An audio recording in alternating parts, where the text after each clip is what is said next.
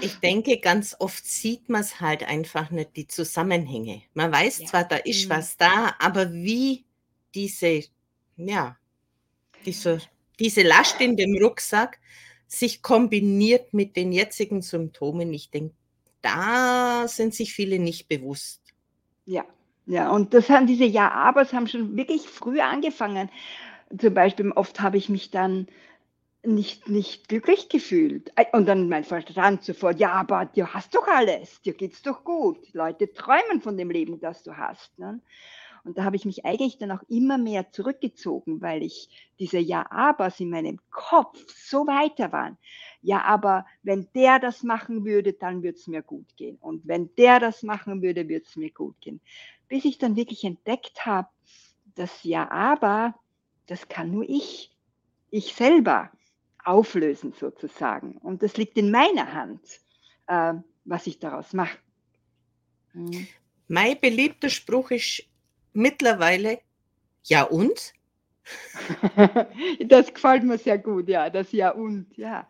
Ja und, genau. Und jetzt? Was können wir jetzt draus machen, wenn ich da nicht damit konform gehe? Oder muss ich mir das überhaupt anziehen, was der andere mir sagt, was für mich wichtig wäre?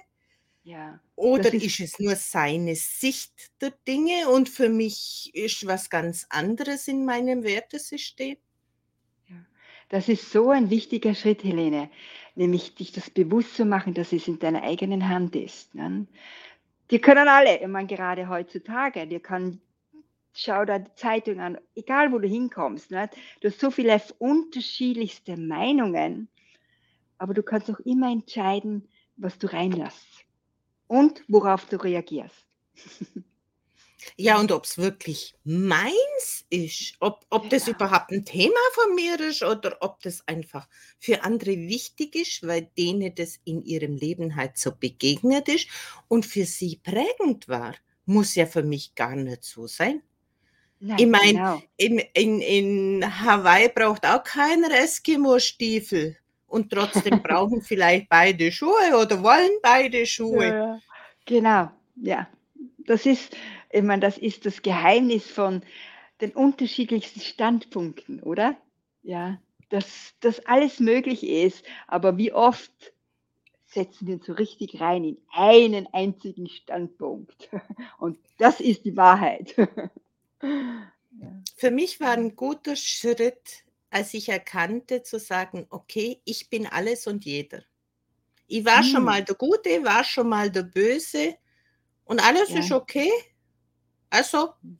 muss ich nicht werten, wenn mir jemand begegnet oder ich auch gegen mich selber, wenn ich sage: „Scheiße, jetzt hast du's wieder mal doof gemacht, hättest doch schon Ja. gewusst.“ Ja, dann Ja. habe ich halt den einen den einen Schritt noch mal braucht, bis es ankam.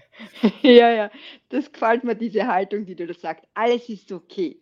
Wenn glaube ich, wenn wir wenn wir wenn du diese Haltung annehmen kannst in jeder Lebenslage dann ist schon halb gewonnen alles, gell? Dann würden wir nicht so viele Konflikte haben, glaube ich, auch in der Welt und unsere eigenen auch nicht, ne?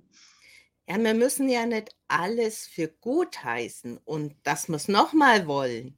Aber was wir nicht ändern können da kannst dich jetzt dran zerreiben oder einfach drüber weggehen und sagen: „Okay, ich konzentriere mich jetzt auf das, was ich aus dem machen möchte.“ So ist meine Philosophie mittlerweile. Wie siehst du das? Ja, eigentlich genauso, nicht? Was manche Dinge sind einfach unvermeidlich. Ich meine, das ist das Leben.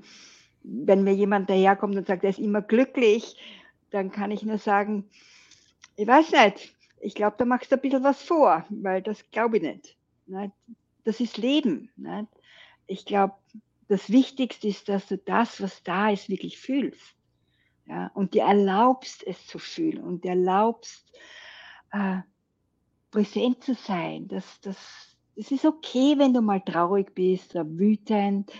Äh, was du daraus machst, das ist wieder was anderes und das kannst du dann entscheiden. Mhm.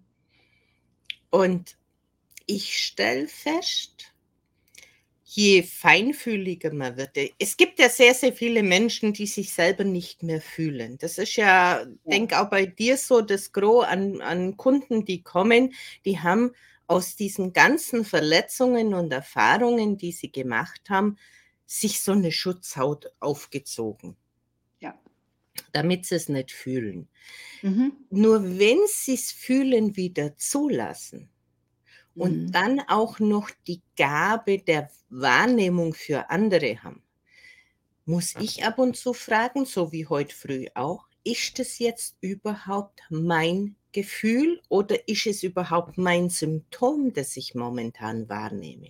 Und da kommt Mhm. immer wieder ein klares Nein, das bist du nicht. Wenn es sich so anfühlt, es gehört nicht zu mir.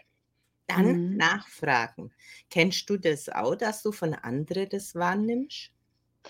Ähm, habe ich früher sehr viel, ja. Aber in der Zwischenzeit habe ich so wirklich Techniken gelernt, Übungen gelernt durch dieses Training, dass ich das sehr wahrnehmen kann, aber ich muss es nicht mehr zu mir nehmen. Ich kann es drüben lassen und trotzdem in Verbindung bleiben. Ich glaube, das ist auch etwas ich sehe das zum Beispiel bei, äh, ganz bestimmten Berufen sehr oft, äh, zum Beispiel Ärztinnen, ja. Die meisten Ärzte, die haben so richtig das Gefühl, sie wollen etwas helfen und sie wollen wirklich den anderen unterstützen.